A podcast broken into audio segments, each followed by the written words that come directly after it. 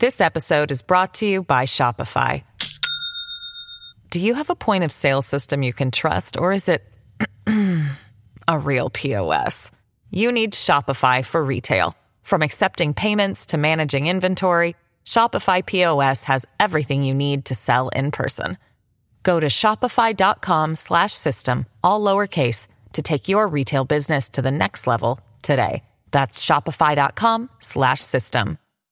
Hello, everybody. This is Marshall Poe. I'm the editor of the New Books Network. NBN listeners like to read books and buy them. So we thought we'd tell you that right now, our friends at Princeton University Press are having a remarkable site wide sale. You can get 50% off books, including ebooks and audiobooks, with the code 50, F I F T Y, at checkout until May 31. You can save some real money on Princeton University Press books. I encourage you to go there and check it out. Welcome to the New Books Network. America's religious and political public forum is no longer confined to debates between liberals, be they Catholics or Protestants, and socially conservative evangelicals and traditional Catholics, with atheists condemning all of the above.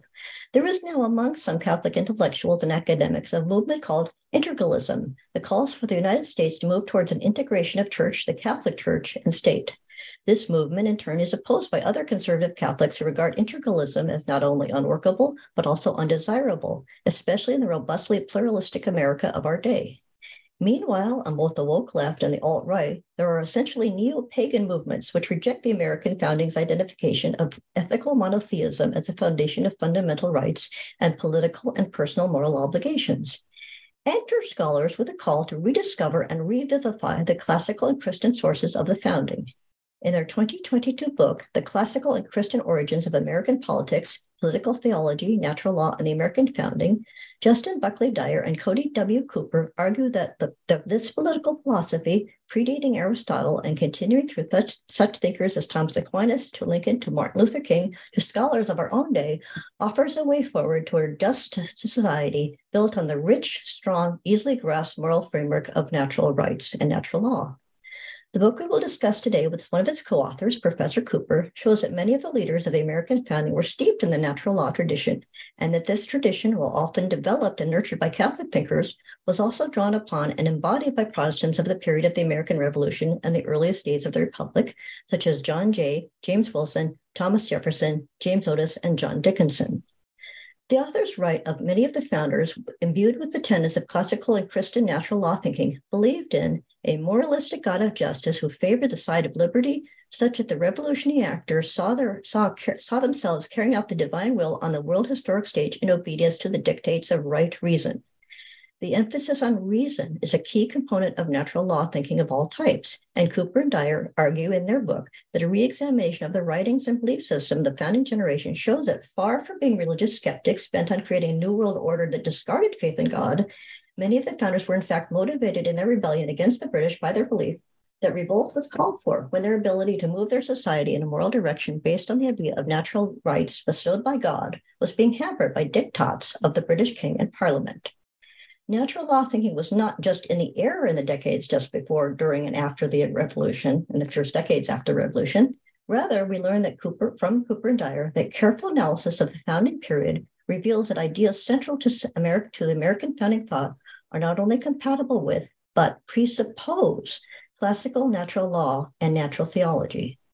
Crucially and illuminatingly, the authors show that some of the earliest anti slavery arguments were influenced heavily by natural law thinking, both sentiment and wording, and the Declaration of Independence shaped the thinking of Lincoln and King and provides common ground for those on the left and the right on questions of equality and justice.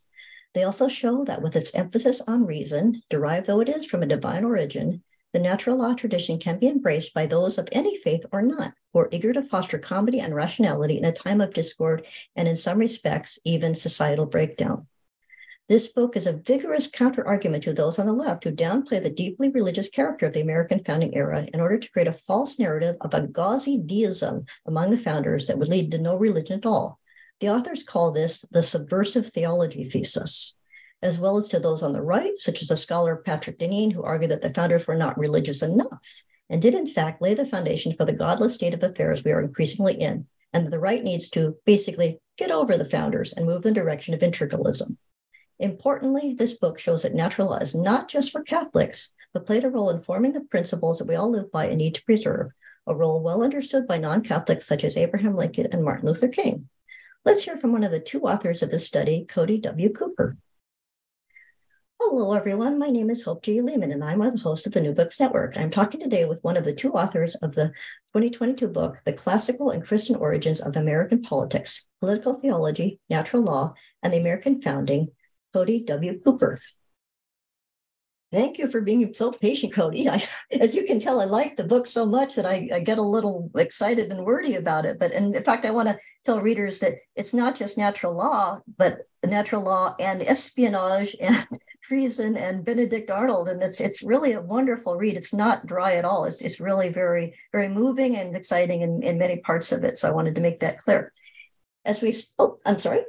Oh, thank you, Hope, and it's a it's a pleasure and an honor to be here. Well, wonderful.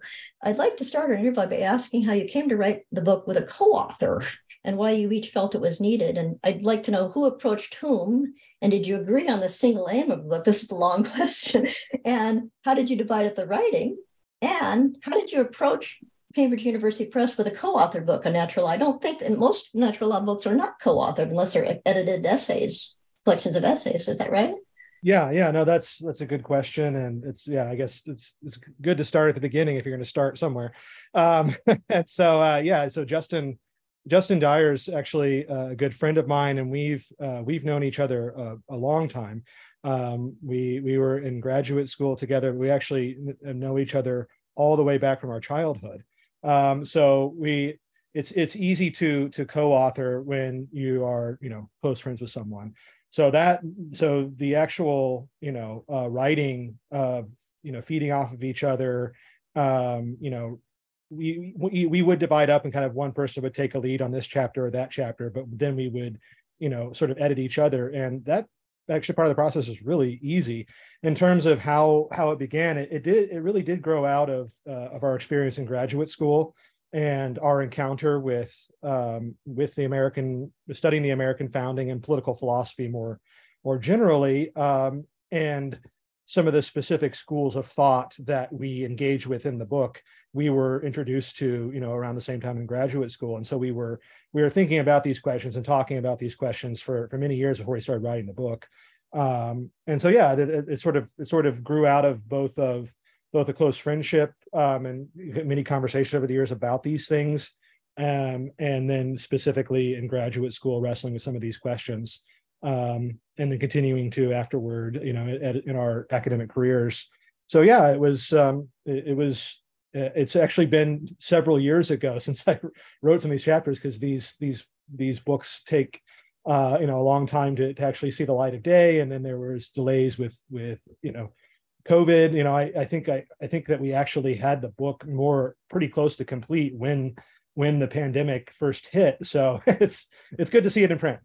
I'll bet. Well, congratulations. I, I read every word of it. It's wonderful. I wanted to ask you, you I was kind of surprised just just now that you said that you encountered natural law in graduate school because my understanding is that it's under taught and that one of the contributions of your book is is providing a text that is is helpful to students who, who need to grasp the, the basics of it as well. Is, yeah, did you, so we, we, we, went to grad so we went to university of texas at austin um, and you know that's that is one of the one of the best political theory graduate programs uh, you know in, in the country in, in, my view. And i think that's it's it's regarded that way because there's a number of political theorists there who are you know very well regarded. Um, you know, one of them, one of them being who engaged with in the book, Tom Pangle, who's one of Leo Strauss's, you know, leading students, and he's a great scholar of history of political thought. And of course, our our mutual mentor, Jay Budziszewski, is a Thomistic natural law theorist who teaches there, and so um, so he's he's attracted a number of students, and so at least at Texas, you know, there's there's an opportunity to be exposed to this tradition and be and whether you know and uh, uh, people to you know to varying degrees will agree or disagree with it but it is taken seriously there. Hmm. yeah Budziszewski, is that am i pronouncing it correctly? He's one of the, the the major figures of the natural rights movement correct? Yeah yeah. So i mean the there really has been a revival in natural law philosophy um, you know over the past generation or two. People like John Finnis, Robert George, or Mm. leading lights, um, you know, in, in so so-called new natural law theory. But um, Jay Budziszewski is one of the, I would say, leading natural law theorists who has, you know, been, um, you know, in, is in the same echelon of those kinds of thinkers who are, who has sought, sought to revive uh, natural law thinking for for politics, for ethics, you know, for difficult moral questions, um, and in the area also of of religion. Um, and so, you know, you mentioned, um, you know, Protest how how this this book t- speaks to you know both the Protestant and Catholic natural law traditions. And Jay Budziszewski's book, written on the heart, back in the '90s, was one of the leading um, books in the in, in the sort of uh, from serious Protestant perspectives recovering natural law theory. Um, and so, anyway, um, yeah. Well, I wanted to ask. It's it's kind of interesting to me that you are you're you and Justin Dyer's uh, backgrounds are in government and political science, and natural law theory is also covers uh, philosophy as well. And I want to ask you about the title of your book and to ask you to ex- expand on it a little bit. You call it political theology, and I wonder does that put, would, or do you worry that might put off secular-minded readers, or is it part of the point? Part of the point of the book is to is to identify is to educate them about the theological mm-hmm. origins of it.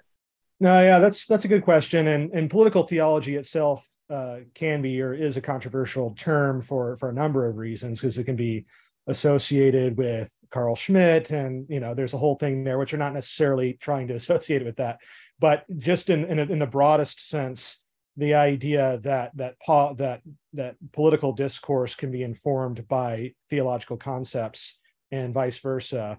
Um, where is I think what we're trying to get across is that the founders took theology seriously and their their mm. thoughts their their thoughts about God were were important for how they thought about politics. So so in that sense, I think just in the in the very broadest sense of the term, um, where we want to you know to alert readers to the fact that we we take we take the theology of the founding we try to take it seriously or at least you know um, try to understand um, how the founders thought about God and what difference it made for their for their approach to politics. Um, so yeah, I don't know if that answers your question, but no, it does. That's very helpful. I wonder, sticking with the the uh, theme of theology in the book, you you use the the term nature's God and the God of nature. I wonder if is there a difference between them or. Hmm. Nature's God and the God of nature. Yeah, I mean, I, I so I, I would say those those would be been used interchangeably by the founders. Um, I, I mean that that does get to the motivation for writing the book. Uh, I mean, at least my my co-author he he really wrestled with um, with this uh, in some of his work, the idea uh, and and with some of his you know coursework and, and mentors. Um, this question of well, is the is the God of nature the same, different than, or compatible with the God of Abraham? and that and and that way of of of asking the question is kind of a, a, way into the book is to say well was was the god of nature the sort of philosopher's god that was intended to be a kind of overthrowing of a traditional notion of god as a kind of rational you know organizing principle that is sort of identical with the universe a kind of pantheistic god in, in the vein of someone like spinoza or or was nature's god um, or the god of nature a providential moralistic creator god that is distinct from creation or or, or from the universe or from the the temporal order?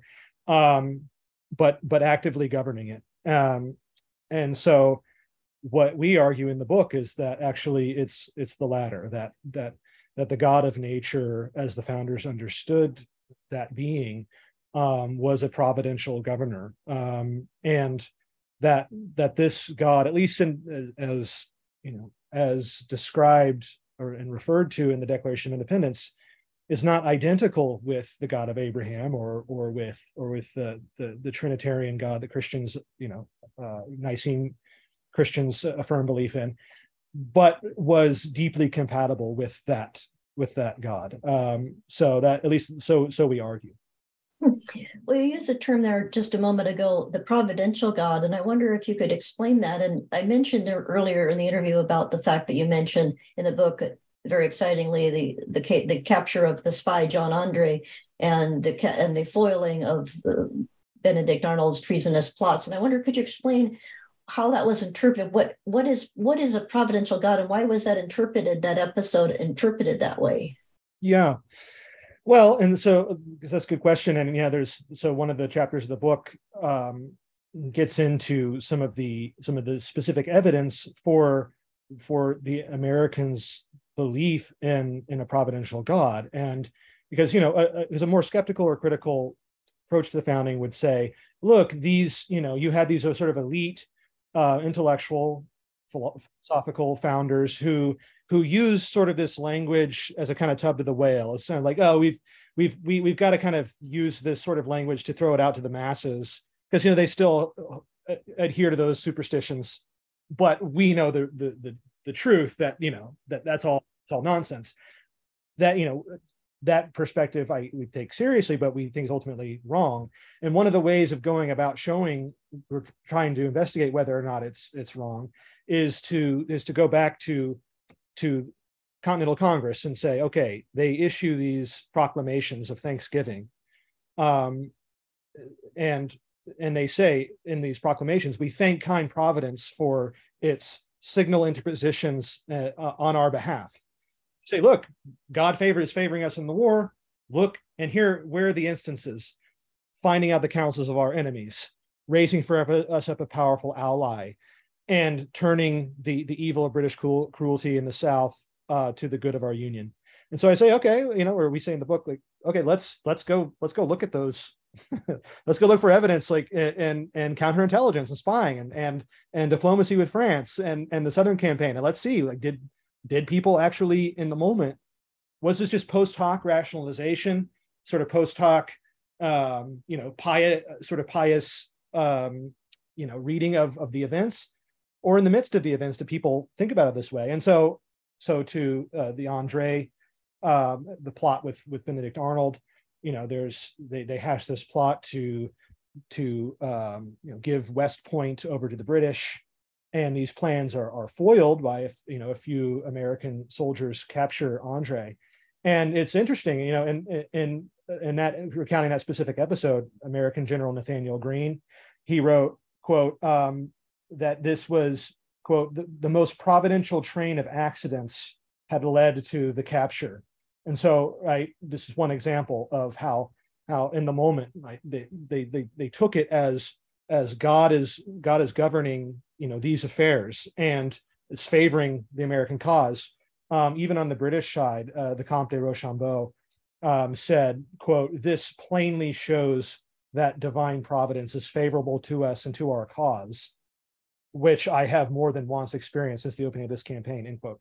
So you know, um, I just it's uh, it's one one of various episodes that we talk about uh, and how how the Americans and the French um, understood themselves, it seems, to be actors in a, in a greater cosmic drama of sorts, um, of which you know they they were not they made they were sort of co-authors I, I, suppose you might say but they but there was a there was an ultimate author of of the events which i think is interesting. Now whether you what do you think it's whether it's true is another question but did they did they did they believe it? I think clearly yes. So the relationship of pro- the providential god to natural law is that there is an ultimate decision maker behind our fates or what is the i'm not quite clear on the the connection between providentialism and and natural law. Yeah no that's that's that's a good question. So so why why would why would natural law require a providential God? Well, the most the, the most basic answer is that a law needs a lawgiver. And um, and so you know there's there's different ways of of formulating how how God is the author of of natural law, but but the sort of the classical way of going about this is in the very act of creating human beings with reason um, God and, and God, and, at least in the in the um, the narrative of Genesis, in in making man in God's image, there's a kind of of share or, or, or ability to share through reason and God's own reason, the eternal reason.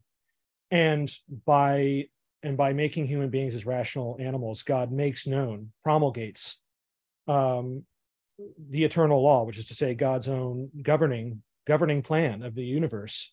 Um, it promulgates a share of knowledge in that um, to human beings, and so by exercising reason, by rightly reasoning, we can grasp, um, you know, basic uh, basic moral precepts, and you know the sort of classical summary of of those what those precepts are would be more or less what you have in the Ten Commandments: the duties to one's neighbor um, and um, duties with regard to one's family and um, and duties to God. So um, and a court and and you know and in the American founding um, there was more of an emphasis on natural rights.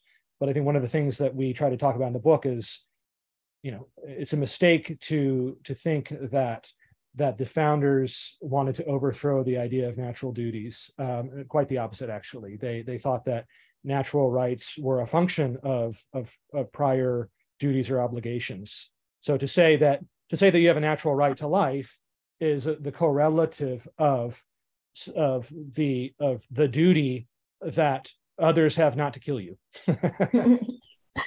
well, I was going to say in, in in your in your book that you you make clear that that James Wilson's speaking of law, his lectures on law, that they've just been almost willfully misinterpreted by people who are just determined to strip the founding era of, of its of its debt to natural law. I wonder if you could discuss Wilson's lectures, why they're important, and how they've been apparently very much distorted by by people both on the left and the right. I was fascinated by that. Could you talk about his that you have an entire chapter on Wilson? I wonder if you could discuss that. Yeah, so James Wilson is, you know, uh, I think that he's he's getting more of a renaissance, but he's, you know, kind of he, he he's in some ways a kind of a, a forgotten founder, at least at least has been, um, you know, but he he shouldn't be because he he signed. He's only, you know, there's only six people who signed both the Declaration and the Constitution. Uh, Wilson was, um, you know, he was an important figure at the Constitutional Con- the Constitutional Convention.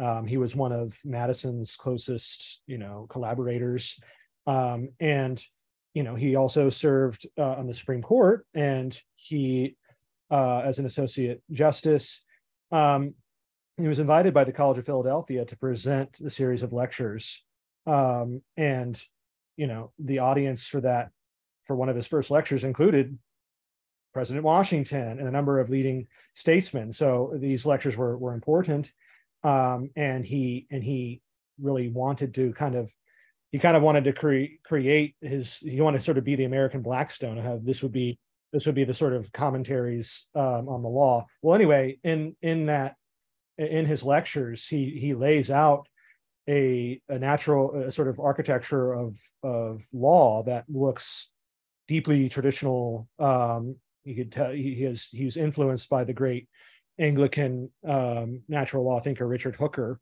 um, who himself was was pretty pretty deeply influenced by Thomas Aquinas. Um, and so in those lectures, he he lays out a theistic natural law theory um, as the the ground, the, the metaphysical foundation of just law um, that looks you know pretty pretty in con- deep in deep continuity with with the tradition. Um, and so yeah we make the case that at least some some folks who have read wilson to be you know more of a skeptical thinker you know um, are you know are incorrect to suggest that he is you know in any way subversive. Um, actually um, his his account has a has a lot it, it looks like it's um, in continuity with that classical christian law tradition. Um, and of course he was influenced by um, you know Scottish, uh, you know, sort of the Scottish moral realists. But I think, I mean, we would, I, I, I we'll spend a lot of time on this, but people like Thomas Reid, these kinds of folks, I think that they are they're they're rediscovering um, principles about about conscience and objective morality that um, that were sort of already there in the, in the natural law tradition, but sort of describing it and, and using a bit different language, but essentially getting at the same the same ideas. Well, I think that it's, it's interesting too that that Richard Hooker at that point would have he was a Protestant thinker, correct? That yeah. So I, I think that one of the real values of your book is making clear of the Protestant tradition, because as as a non-Catholic, I was sort of saying, yay, you know, throughout yeah. the book because it because it's also it's also it's interesting from a Protestant point of view, and also just showing that that natural law encompasses many thinkers of many of many different of different many different eras. For sure, uh, yeah. and that's that's a that is an important point of the book is that that this natural law philosophy was was something that was a tradition shared um, by both you know Roman Catholic and Protestant founders and, and thinkers, and so there's not a lot of Catholics at the founding, but there you know there are there's the Carroll family they're there, and you know it's an important contribution um, to the founding as explicitly as we're explicit confessing Catholics. But um but yeah yes. michael michael i interviewed michael breidenbach about his book about the Carrolls and it's real that really was fascinating. And it, it makes a nice companion to your book because you could read them almost in tandem about the, the, what the catholics were doing and, and their their particular difficulties at the time but yeah. Uh, yeah michael's a friend and and that's you know, his his work on this is great and that's uh, that i would definitely um, recommend to to listeners to check out his work um and yeah so um you know uh, but yeah, on the Protestant side, I mean, books like Stephen Grabill's Rediscovering Natural Law and Reformed the Reformed Tradition is a really important um, book. And there's been a there's a number of scholars now um, who are kind of working in the the revival of, of Protestant Protestant natural law thinking for politics and ethics and religion. Um, people like Micah Watson, Justin Dyer, my co-author. Um, uh, you know, Daryl Charles, um, Matthew Wright. There's a there's a number of folks there who who are writing and thinking about this stuff and um, and who are doing really really interesting work. And I think that a lot of I think for contemporary Protestants, there there's a lot of debt to C.S. Lewis, um, who I would say is probably the the most important 20th century um, Protestant natural law thinker. Um, and of course you know his his book mere christianity um, it begins by talking about this idea there's there's some there's some law of behavior that is that you assume when you when you, in any moral thinking or serious moral engagement um, and which indeed the the gospel message presupposes um, and and actually my my colleague uh, and, and co-author um, justin dyer has written in, in another place um, in a book on cs lewis uh, um, about how lewis was um, he he was engaged in a, a kind of intellectual uh, battle with karl barth um, the great theologian um, who sort of really attacked um, natural law thinking and natural theology as unbiblical a kind of pietistic vein. And and he was in in Barth. What, what kind of what was that word you used? Like dietistic. Pietistic, yeah. Oh, pietistic. I see. Yeah, pietism. So the you know, and I think that he his his motive was was good to try to. Barth was trying to rescue you know trying to rescue German Christianity and and European Christianity from Nazism and trying to you know prise it back apart from get the bible away from you know the, the swastika. Okay that's good. But he he because he tended i think that he he tended to associate natural theology and natural law reasoning with liberal protestantism and and catholicism. And and but actually you know calvin himself appeals to natural theology and natural law and you can find it in the in the magisterial reformed thinkers. Um, you know uh, but there but there is this you know there is this vein in calvin which strongly emphasizes human depravity and as it were the noetic effect the noetic effects of sin.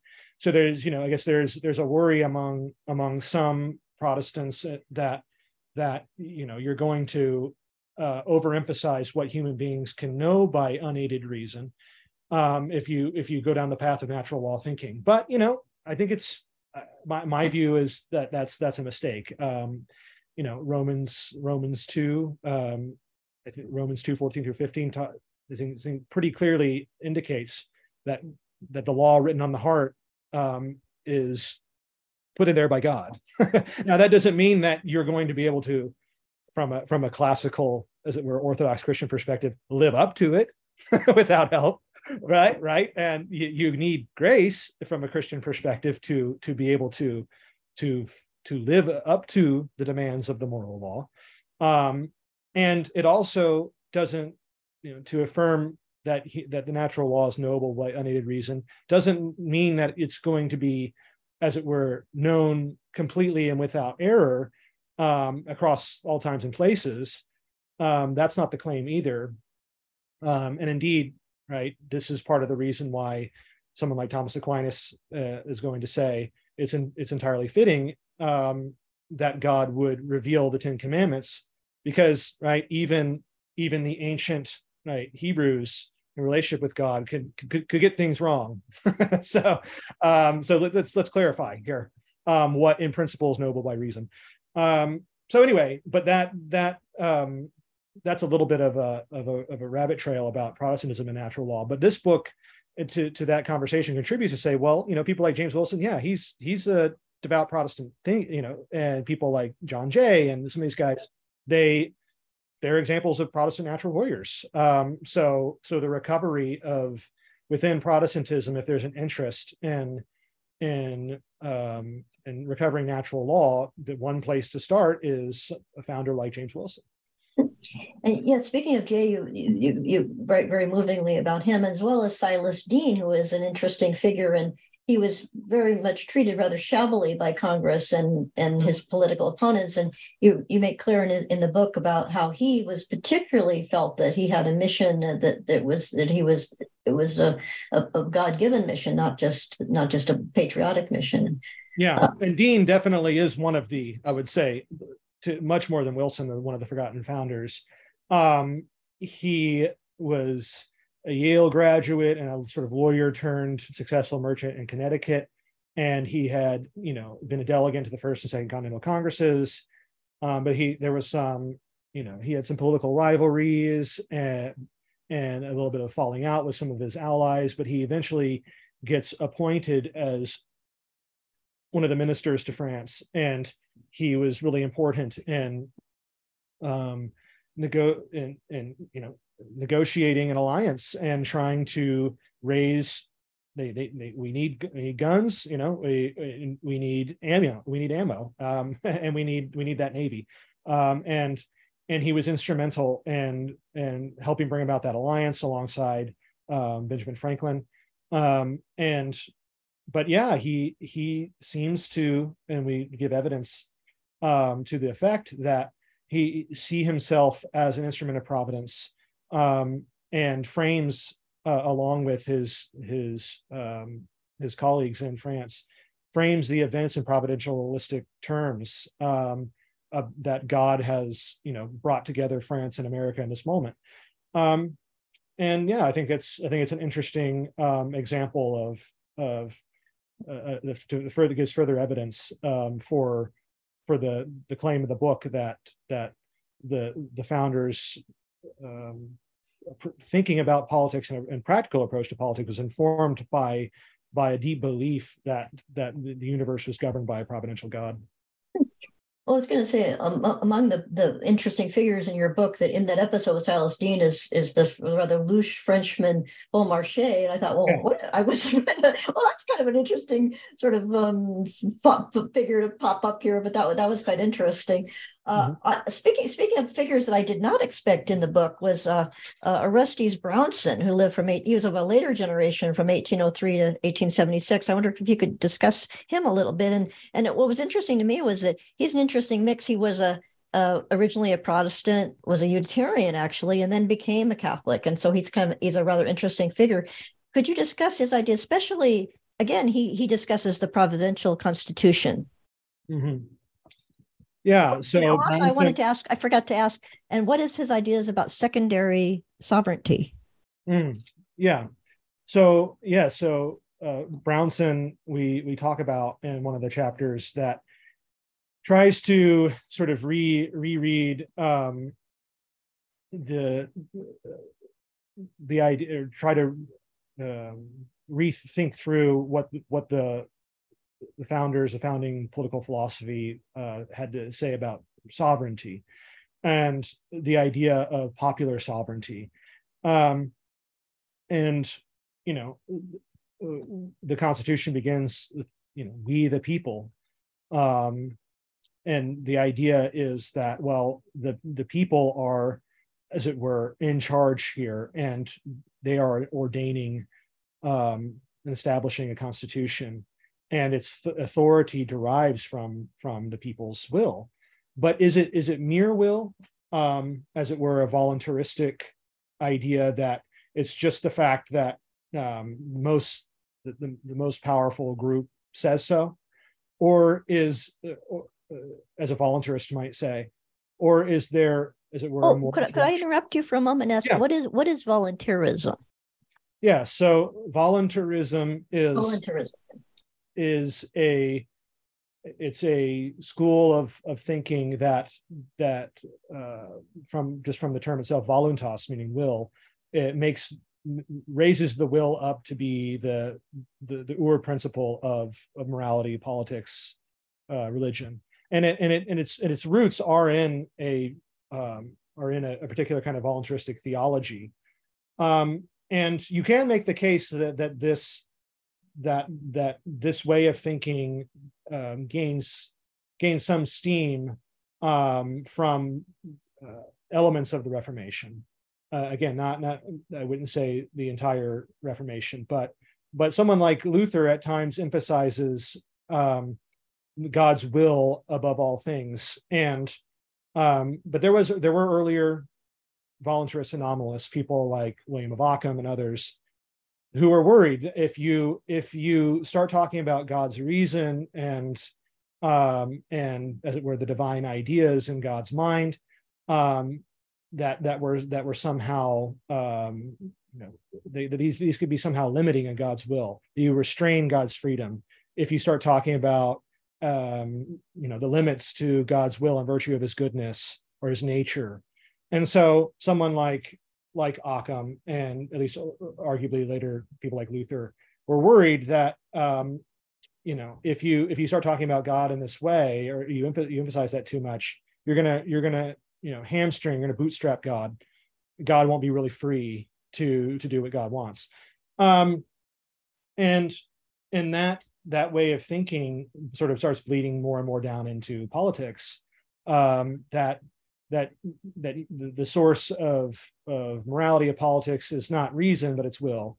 Um, and anyway the the natural law tradition the classical natural law tradition has you know an accompanying tradition of theology that um, holds that God's will is is not in opposition to, but is identical with his his own goodness and his own nature, and um, and God, you know, it, it, it, God's freedom is not, as it were, violated or or eliminated by by saying that in choosing to create the order that God in fact created, God binds himself to that order freely.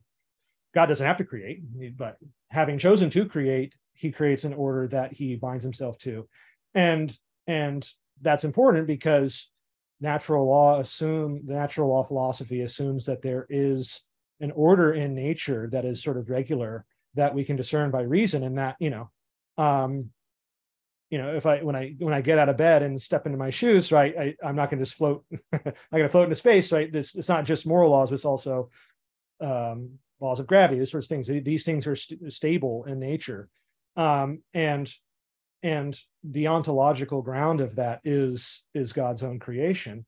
Um, so anyway, so vol so voluntarism, you know, um, I don't know if that's a helpful, helpful description of it, but I think that the, the, the founders reject that idea in theology and in politics, um, and therefore the idea of sovereignty um, is not, as it were, a an uh, is it an unmitigated or um, a kind of unbounded will, mm. but it is it is a capacity to choose that is bounded by by the moral law that's known by reason, and so we the people um, act with authority um, on uh, when they when they are within those sort of parameters and This episode is brought to you by Shopify.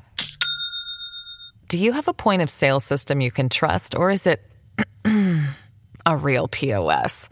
You need Shopify for retail. From accepting payments to managing inventory, Shopify POS has everything you need to sell in person. Go to shopify.com/system all lowercase to take your retail business to the next level today. That's shopify.com/system. Well, I even I even have a quote from the book that is just what I just just what we're looking for. I mean, just what just just what I'm what I was what I underlined when I was reading the book.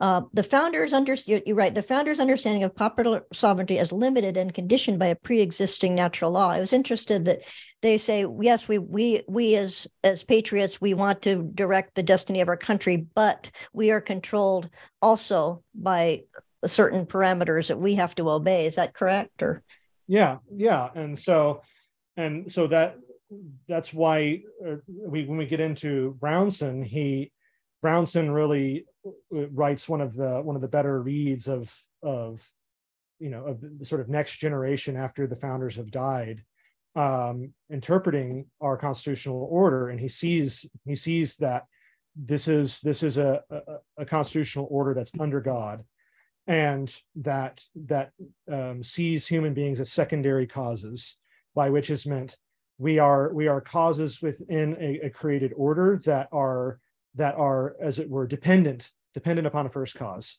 and that and that conditions limits. Um, uh, it, it empowers, but it also conditions limits. It's the it's it wants the empowering and and limiting condition for human beings to exercise legitimate freedom to to form their a constitution that shall, as a, as the Declaration of Independence says, seem to them most likely to affect their safety and happiness.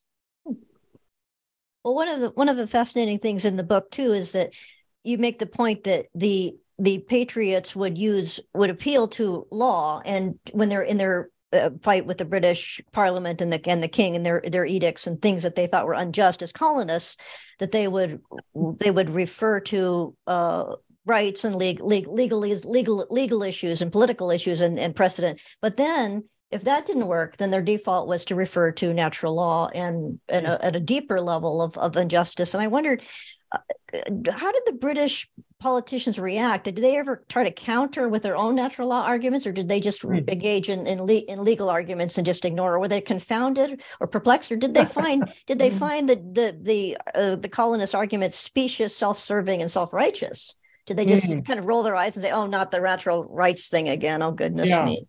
Yeah, no, that's a good question. And so we one of the one of the chapters of the book gets into the pamphlet debates, and and and this is you know the place to to look for how how do the British respond because this is this is the great transatlantic debate between 1764 and 1776 um, that's you know initially triggered by uh, well, following the Seven Years' War, you know, a lot of debt. Um, you know, there's national mm. debt's been a been a, a, salient political issue for you know, for a long time.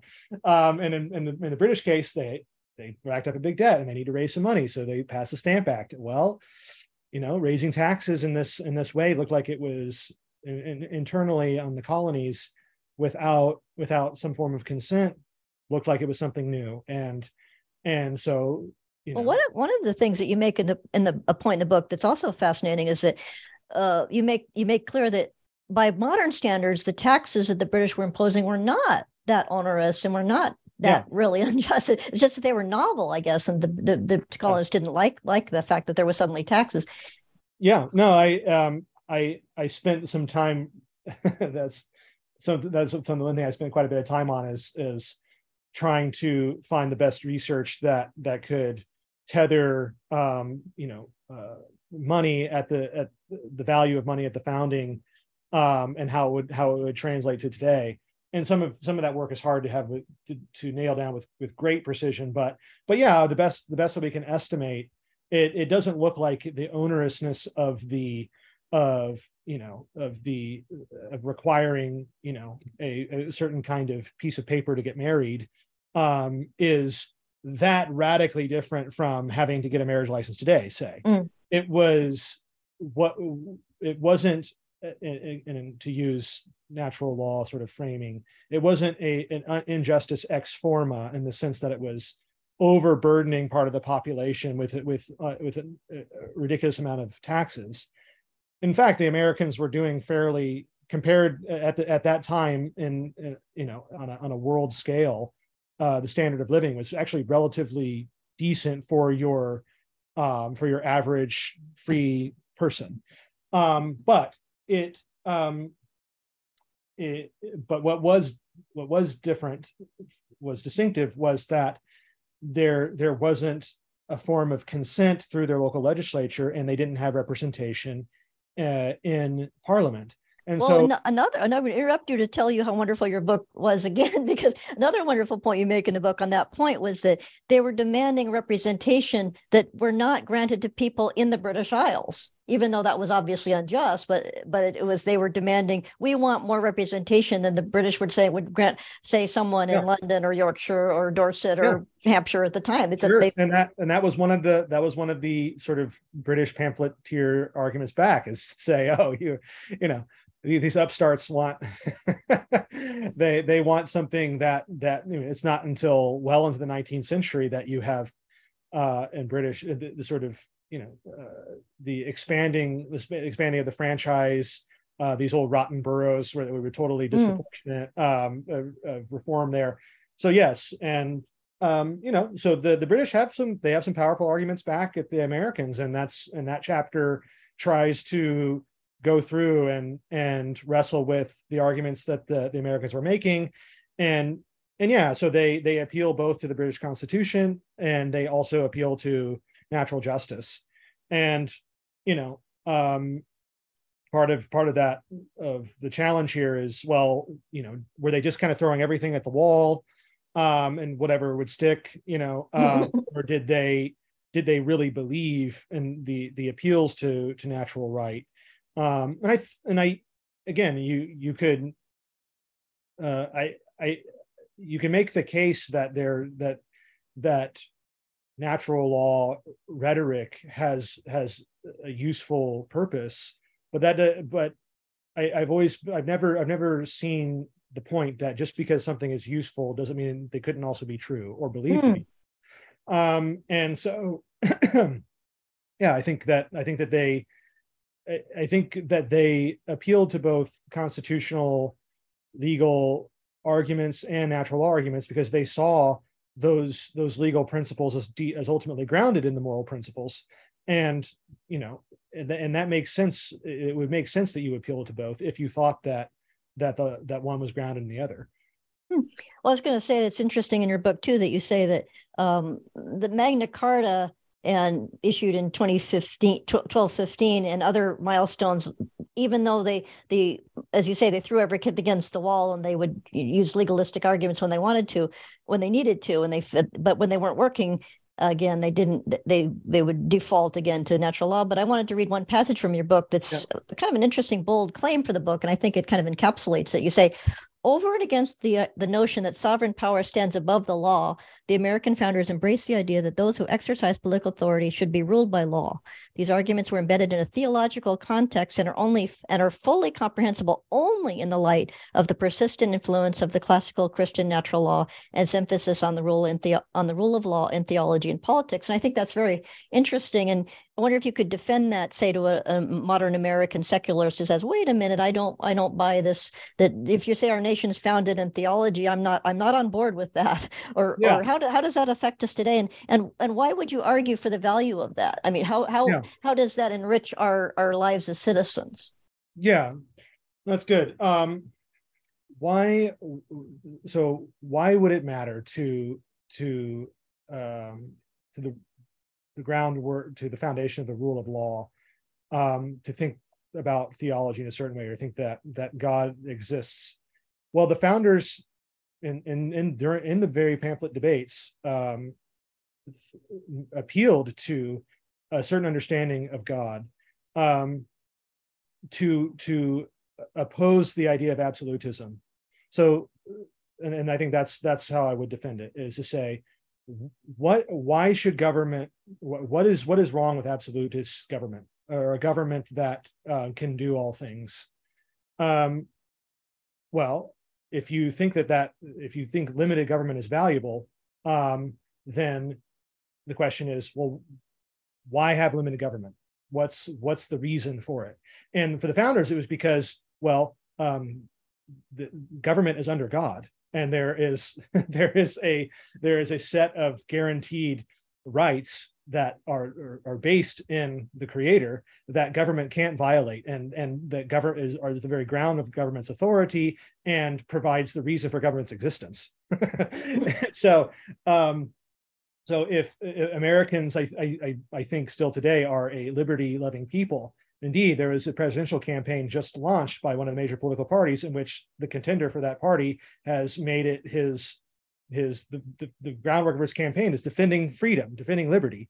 Hmm. okay that's that sounds good. Um, but where does that freedom come from? Is it a gift of government? Because if it's a gift of government then that same government couldn't take it away. Or is it that it it, it precedes government?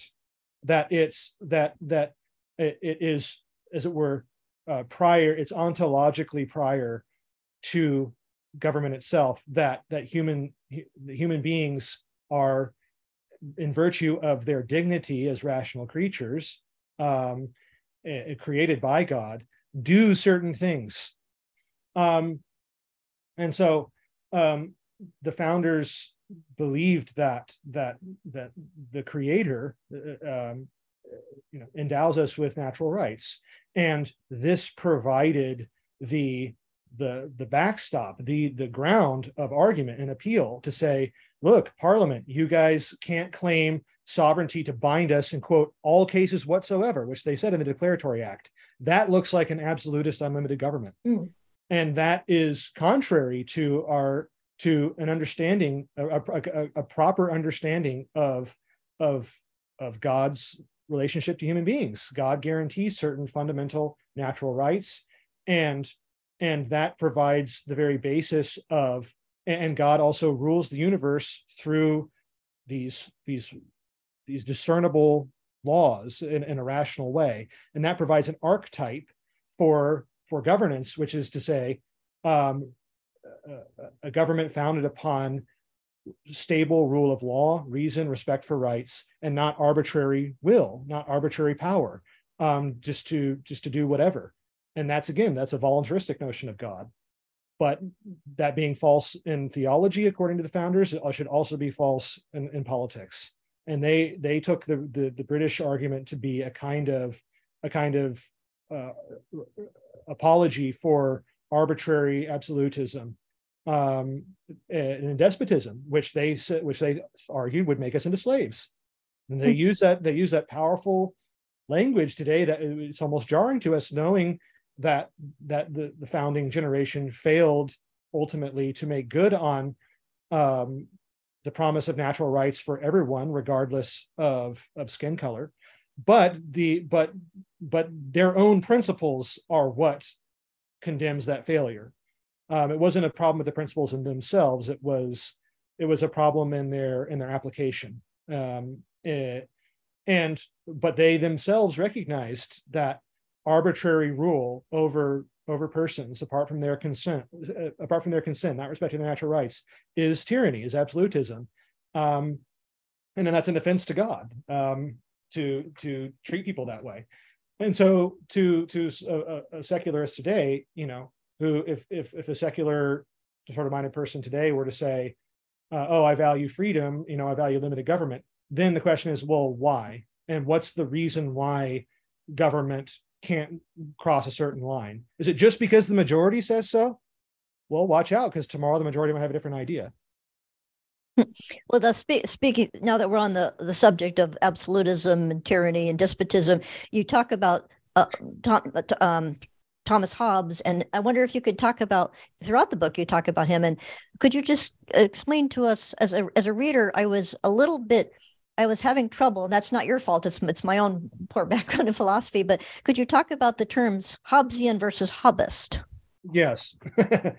well, there that is. Um, there's there is a bit more of a backstory to that, which is yeah, you have an entire book on Hobbes. I know. yes, I've, I've written a book on Hobbes, and I stake out an interpretation of Hobbes that, shall we say, is um, not the majority interpretation. it's a it's a it's a minority view on Hobbes. It's not it's not a standard view of Hobbes, um, and so um, so I my own view is that Hobbes actually has more in continuity with this classical natural law tradition than is often thought.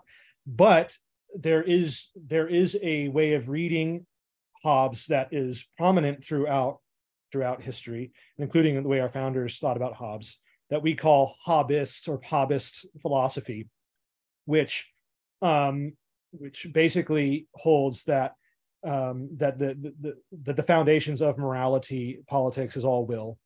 It's a it's a kind of voluntaristic idea um, that you know if you imagine a state of nature, a condition where there's no law, there's no government. Um, in that condition, uh, Hobbes suggests, and you can read Hobbes this way in a Hobbist way, um, would just be void of all of all moral principles. Um, you know, Hobbes says it'd be in that condition it would be a, a bellum omnia contra omnes, right? The, the war of all against all. um, you would do whatever you could to survive, and you would do it with right. Um, so it would be a pretty nasty, pretty nasty place. But Hob, and Hobbes says that's bad. You know, we got to get out of that situation. So we basically create government, we create justice. We eh, we we we decide to come together, give up that radical freedom, and create law and government for the sake of safety. Um, well, uh, someone like Alexander Hamilton, you know, would have he read the British thinkers to be deeply Hobbist in the sense that he thought that that well, he says um, he he thinks Hobbes was an atheist and that Hobbism was a kind of atheistic philosophy where there's no God, there's no morality, and fundamentally at root. We just make it all up and it's all a product of will. And and uh, so Hob, Hobbism is a set of doctrines that is more or less what we've been talking about of voluntarism, um, and and the way that the founders understood uh, Hobbes's philosophy is uh, we we set up as as a kind of foil um, because they attacked it themselves and and it was a set of ideas that that they fundamentally rejected. Um, Hobbesian would be shall we say, that would be a term that could be broader and, and encompass other possible interpretations of Hobbes. Um, but Hobbist, at least as we use use the, the term, is is a more specific set of of notions associated with voluntarism, subjectivism, you know that that kind of stuff. Um, but at least we leave the door open in this book because the, the book's not really about Hobbes himself, but we leave the door the door open that there could be other ways of reading Hobbes himself, but the book doesn't stand or fall on whether or not my previous work on Hobbes got it right. I could be I could be wrong about that, and this book could still stand on its on its own. Is you know that's my, what I've argued about Hobbes is how we say probably more controversial and and harder for some to to swallow, but that's a different conversation. well, at this point, I just want to remind leader listeners that we are talking today with Kody W. Cooper, one of the two authors of the of with Justin Buckley Dyer of the 2022 book, The Classical and Christian Origins of American Politics, Political Theology, Natural Law, and the American Founding. And since we've been discussing various figures that are in the book, and we and there are so many of them that's just really fascinating and, and, and new new takes on them. I didn't I didn't know uh, I didn't. I always regarded as Orestes Brownson as a bit of a crank, but he wasn't at all. I mean, he's a person of some substance, and, and and that I didn't realize. Could you tell us a little bit about James Otis and John Dickinson? Yeah, yeah. So um, Otis and Dickinson, we talk about them in the context of the pamphlet debates, and again, I would say James. So you know, one of, one of the things about this book is we, you know, where we are taught we talk about some of like the the most remembered founders. I have a whole chapter on Thomas Jefferson. You know, he's one of the one of the most famous remembered founders. And uh, and again, James Wilson is one of the most influential, but he's a little little less little less known popularly, I would say. But he he is definitely had a revival in scholarship. But then there's these these thinkers like Otis and Dickinson who I would say are are first rate in uh, intellects, and were very important, but which ha, you know um, are not not, as, not discussed as much. Some you know more on the forgotten side. Um, but Otis was um, thought by John Adams to be a very important um, you know person and yeah, yeah, in the book you made that's another very dramatic. That was something that was very new to me, and it was very interesting that Adams just said he was that was the crucial point, that was a pivotal point that he that he thought that Otis's work work work was just absolutely uh, without with that the revolution began with him. I thought that was yes. really fascinating. Yeah, because you have the you have these uh, these cases where the British are trying um, in Massachusetts to the, you know they're they're trying to stop smuggling you know and so you can you can understand British perspective and that but um, you know they they they start trying to uh, engage in searches and seizures in a way that didn't look like it was it was um, respecting the, the the the common law rights that the the the um, the colonists believe that they they enjoyed. Um, and so he he was he he railed against against this. Um, and adams thinks that this is kind of the this is kind of the one of the initial moments of the, the spark of the revolution is is ignited. Um, but yeah he writes one of the one of these really important one of the first and and uh, most well-known early pamphlets the rights of the, of the british colonies asserted and proved. And otis there he lays out I think. I love that title. They're not shy about saying right in the title. yes, right. You know, it was when you when you get when you get when you get steeped in this literature, um, you know, it's like wow, we've. Uh, I don't. I'm not sure that we're we're. I'm not sure our standards of literacy have have gone up since the founding these days. Um, we we've definitely lost something, but um, uh, and indeed, when, when only one in one in three children by the fourth grade um, have proficiency in, in reading, it's not not good. Mm-hmm. But any, at any rate, um, so Otis he um, he lays out, I think, a, a deeply Thomistic um, classical natural law perspective um, in his as a kind of assumed kind of assumed um, first principles um, that he he sheds light on um, in that pamphlet, and so we talk about that, and um, you know we talk about how um, Otis continues to to make an argument for you know make an argument uh, uh, against um, what the what the British are doing in taxation. Excuse me. Um, and yeah, unfortunately, Otis he doesn't he doesn't live too much longer. He, he you know he dies uh, not too long at, um, after this initial episode. But it would have been really interesting to see the contributions he would have made if you know if he had lived on to the Declaration and the Constitution.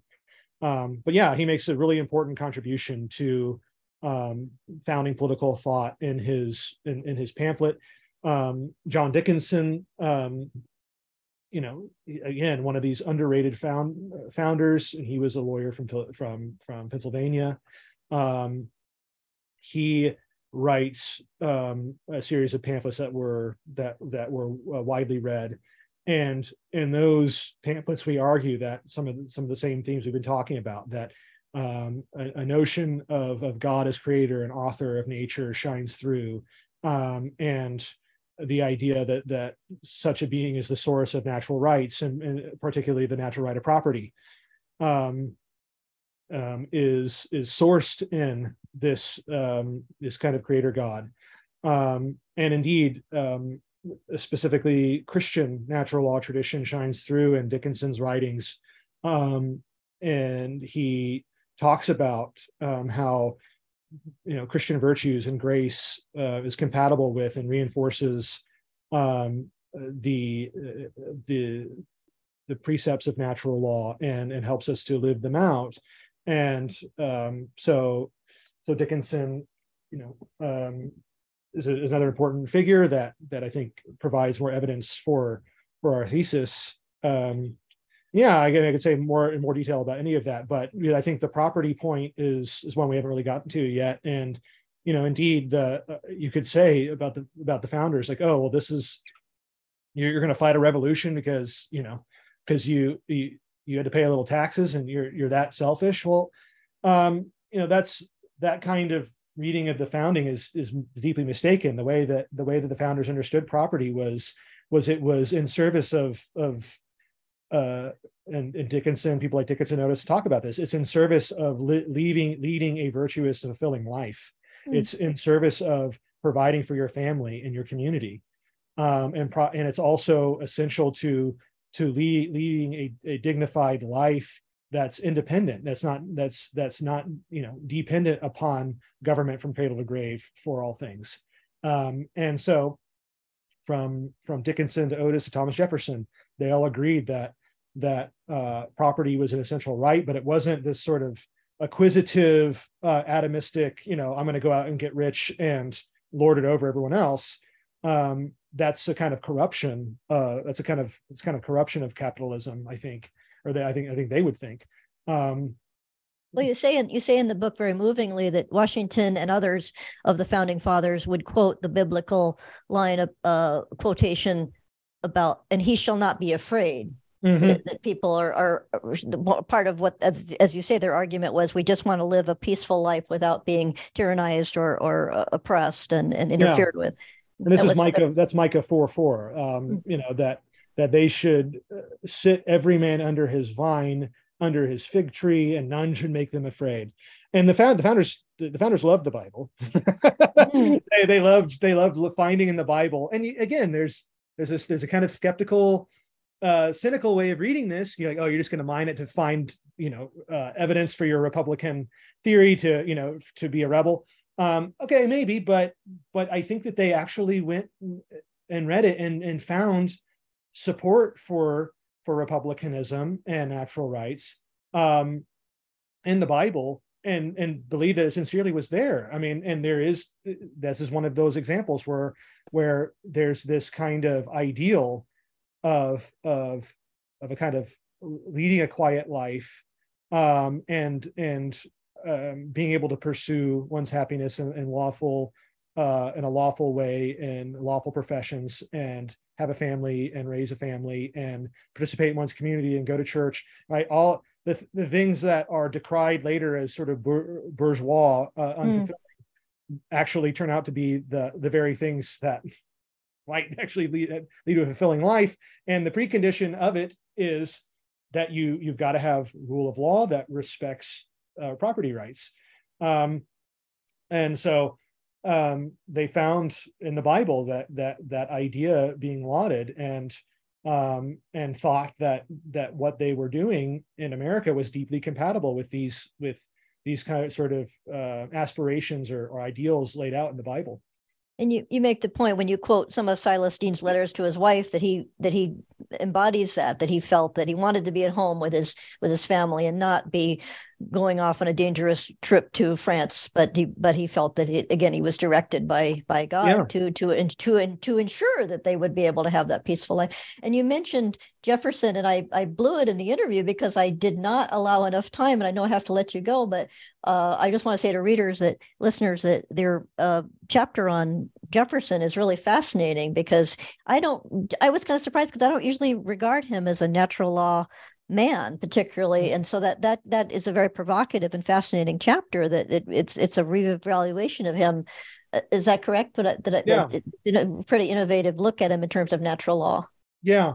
Yeah no i think that is it is a, it is one of the more provocative chapters to because because jefferson is widely regarded as more of this sort of the more skeptical deistic um type thinkers and we make the case that that you know he has a providentialist understanding of God and that he believes in uh, a set of natural law principles accessible through conscience. And, you know, um, J- Jefferson was definitely an enigmatic and eclectic thinker. So, you know, you can you can sometimes find evidence for for multiple propositions on on multiple sides of a question in Jefferson. Um, and he didn't really systematize his thought but I don't think that that necessarily means that he doesn't have a view that is internally coherent. But you, it does require some more investigation. And among among all the founders, Jefferson's probably the one that I know the best personally. Um, uh, and I've as I've read through so many thousands of, of, pages of of his letters and stuff, and I still haven't gotten through all of it. Hmm. There's a lot here, twenty thousand letters or more.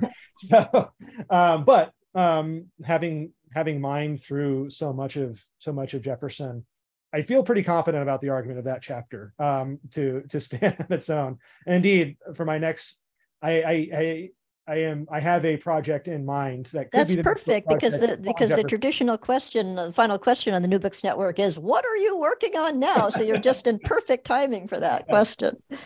Yeah, well, I have um I have been thinking about Jefferson and I have I have an idea for for something on on Jefferson's thought.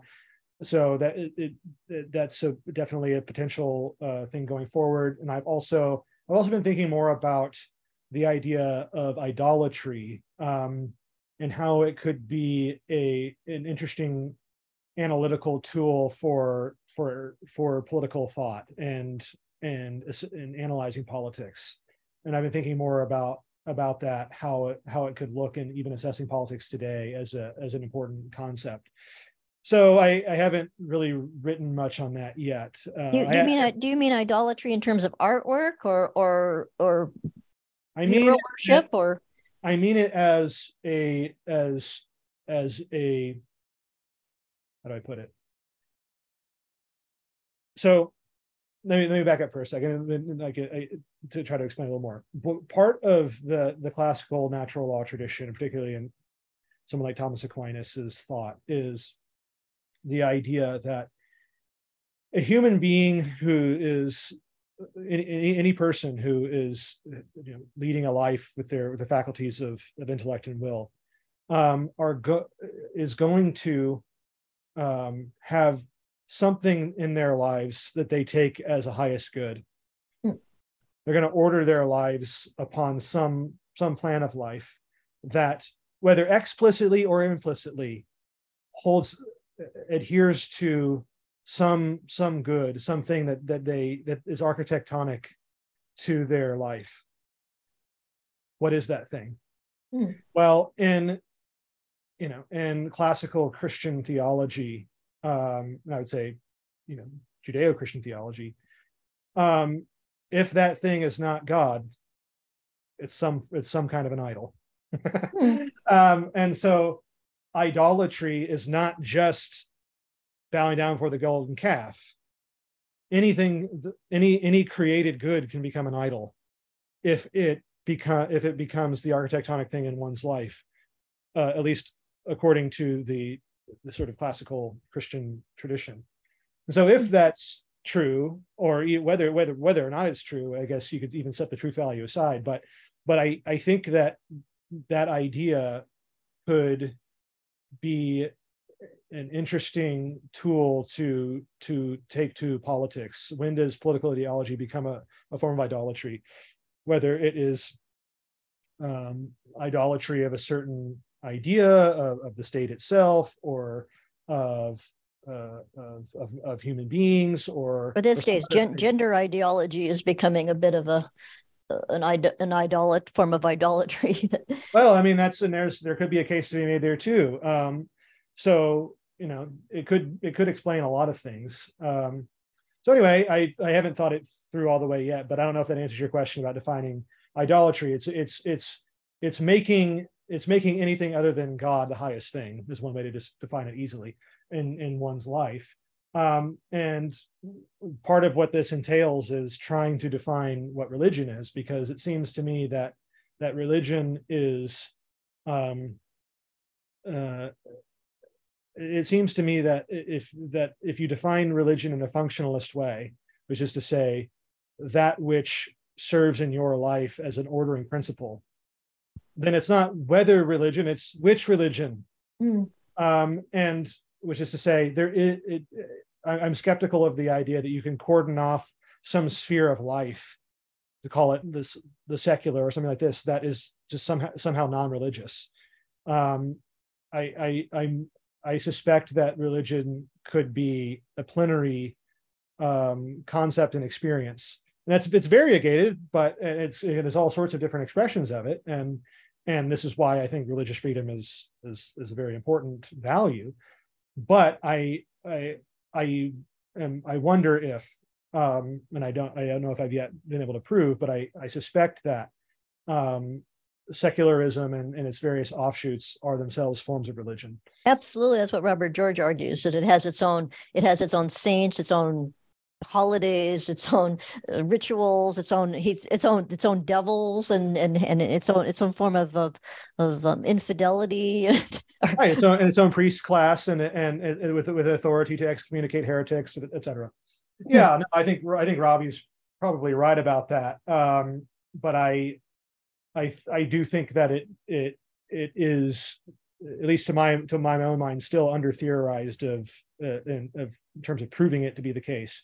Mm. Um, and there's there is interesting work being done on this, but it's an area I'm, I'm getting more interested in. So, yeah. Um, but I would just and one other thing I just wanted to go back to for a second that you mentioned before was about about family and um, and Silas Deane, and what came to mind was um, I don't know if I talk about this in the book, but there's a there's a beautiful exchange of letters between John Adams and Abigail Adams, um, where Abigail says, you know, because she's she's pining for for Adams to come home. He's a minister mm. in England, and she's she's she's running she's running their their homestead back there mm. and trying to trying to keep the family together and in and, wartime.